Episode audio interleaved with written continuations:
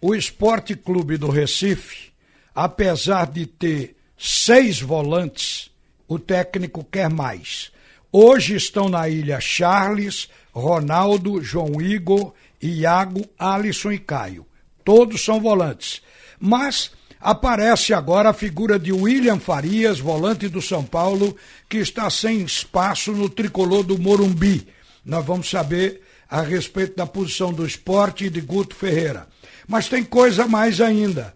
O esporte também está programando jogos para a Arena Pernambuco e comunica ao seu torcedor. O noticiário do esporte hoje, ele foi apoiado pelo Diego Borges, pelo Felipe Farias e por Antônio Gabriel. Está todo mundo informando agora pela manhã das mudanças que ocorreram de ontem à noite para cá. E quem vai esclarecer isso é o repórter Diego Borges. O, Felipe Farias trazia desde ontem, Ralf, esse interesse do esporte no William Farias, volante de 30 anos, você falou bem, da no São Paulo, está sem espaço no São Paulo. Ano passado ele fez a, a Série A pelo Vitória, só que aí o Vitória teve todo aquele desmanche, o atleta foi para o São Paulo, fez seis partidas nessa temporada, mas, como você falou, não está com espaço na equipe e por conta disso o esporte está em busca dele. Agora tem um porém. É, hoje pela manhã, o Nelo Campos negou em entrevista, disse que o esporte pelo menos não tinha, é, de certa forma, tratativas com o jogador, mas eu, isso em entrevista coletiva lá na, na Ilha do Retiro. Mas eu conversei com o Milton Bivar, o presidente, e ele me confirmou de que o esporte está sim tratando com esse atleta e há dois meses, inclusive, o Milton Bivar vem tratando disso, dessa situação, que é um jogador que o esporte está interessado. O Milton tem essa vantagem. Ele não esconde nem nega a notícia quando o repórter descobre e vai em cima dele para confirmar. Não é verdade? É verdade. E outra, tem a, questão também, um, um, agravante em relação a esse jogador, é porque não é só o esporte, né? Cerca de cinco, jogadores, cinco outros clubes estão em busca também desse William Farias. Além disso, tem a questão dos jogos contra o Guarani e Curitiba, tá certo que esses jogos serão na arena, né? Esses dois já estão confirmados, mas outros jogos também podem acontecer. O esporte vai fazer dessas duas partidas como se fosse uma experiência, já avisando se vai dar certo, se vai ter um certo atrativo da torcida, até também para fugir um pouco das chuvas que castigaram a Ilha do Retiro contra o Brasil de Pelotas e o jogo até poderia ser disputado na arena. Olha, gente, além disso aí, o esporte já tem como certo o dinheiro de Joelito. Não é uma notícia nova. Esse namoro vem desde o ano passado de Newcastle da Inglaterra com Hoffenheim e o jogador, afinal de contas, vai realmente para a Inglaterra. Essa mudança, ela vai propiciar ao esporte uma participação de 2,25% no valor total da transferência. Como a transferência não está ainda esclarecida se vai ser 40 milhões de euros ou 53, 53 milhões de euros, isso significa 168 milhões ou 222 milhões de reais. Então, como isso não está esclarecido, ainda não se sabe ao certo quanto o esporte vai receber. Agora, tem uma coisa: o europeu, tudo é claro, é divulgado, tudo é cristalino. Então, vai se saber o real valor. O esporte poderá receber 3 milhões e 700 ou 5 milhões, a depender de quanto essa transação vai montar. Agora, muita gente tem curiosidade de saber como é que é estabelecido o percentual, porque a FIFA fala em 5% do valor da transferência, da negociação. Mas esse 5% ele é fracionado a depender do período em que o jogador serviu ao clube. Se o Joelso, Joelso tem ficado desde os 12 anos no esporte, mas ele chegou no esporte com 14 anos e saiu com 19. Então, se ele tem ficado de 12 anos a 23 anos no esporte, o esporte receberia 5%. Ele recebe menos porque o cálculo é feito pelo período em que ele fica no clube formador. Mas isso é um assunto para outro momento. Obrigado, então, para você, o, Diego. E vamos ver o que, é que acontece né, no resto do dia. Né? É, vamos, vamos monitorar porque o dia hoje está bem movimentado.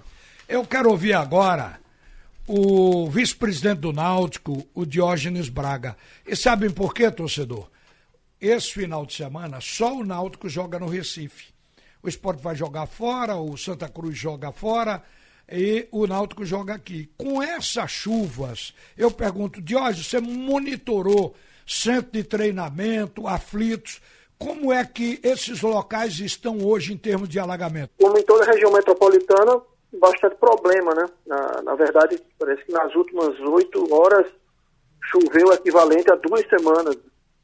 Então, na verdade, todos os terrenos ficam é, encharcados, alagados, e, e aí a gente passa a ter dificuldade. Ontem o treino foi normal, a situação para treino hoje ela é mais difícil, provavelmente a gente vai fazer treino de academia, e a situação nos aflitos também hoje ela não é boa, né? não só em relação à questão do gramado, a gente está com um, um, água nos vestiários, enfim, na verdade, aquela região da cidade ela sofre muito com as chuvas. E quando vem uma, uma chuva nessa intensidade, acaba que sente bastante. E não é só uma questão da drenagem em si.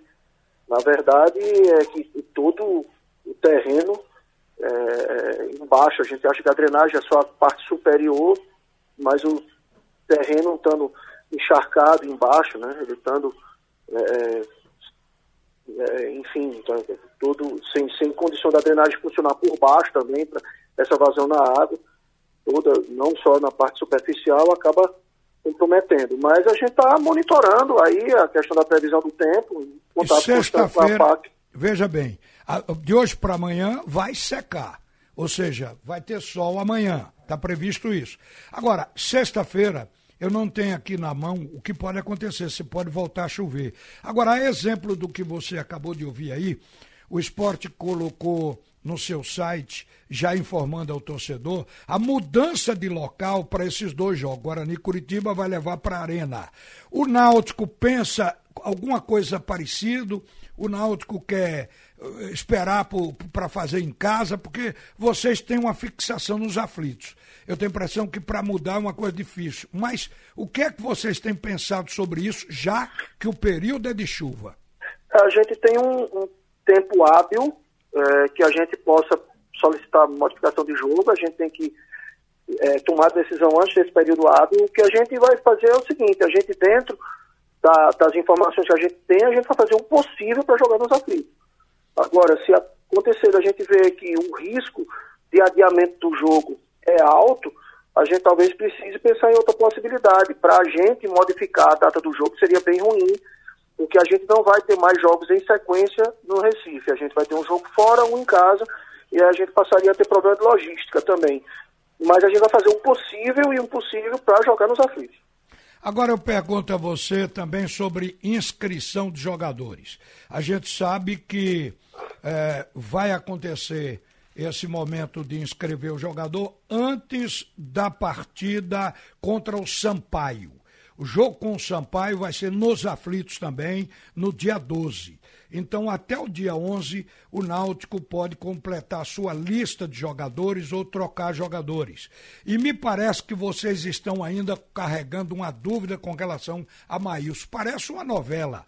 A gente sempre fala capítulo a capítulo. Mas como está, portanto, esse fechamento, a previsão de vocês, Diógenes? Ralf, existe um trabalho muito intenso e uma, uma dedicação muito grande do departamento médico e do departamento físico para colocar Maílson em condições de ser inscrito. É, o próprio jogador também se empenhando muito. É, a última informação que a gente tem é que o jogador semana que vem entra num processo de transição.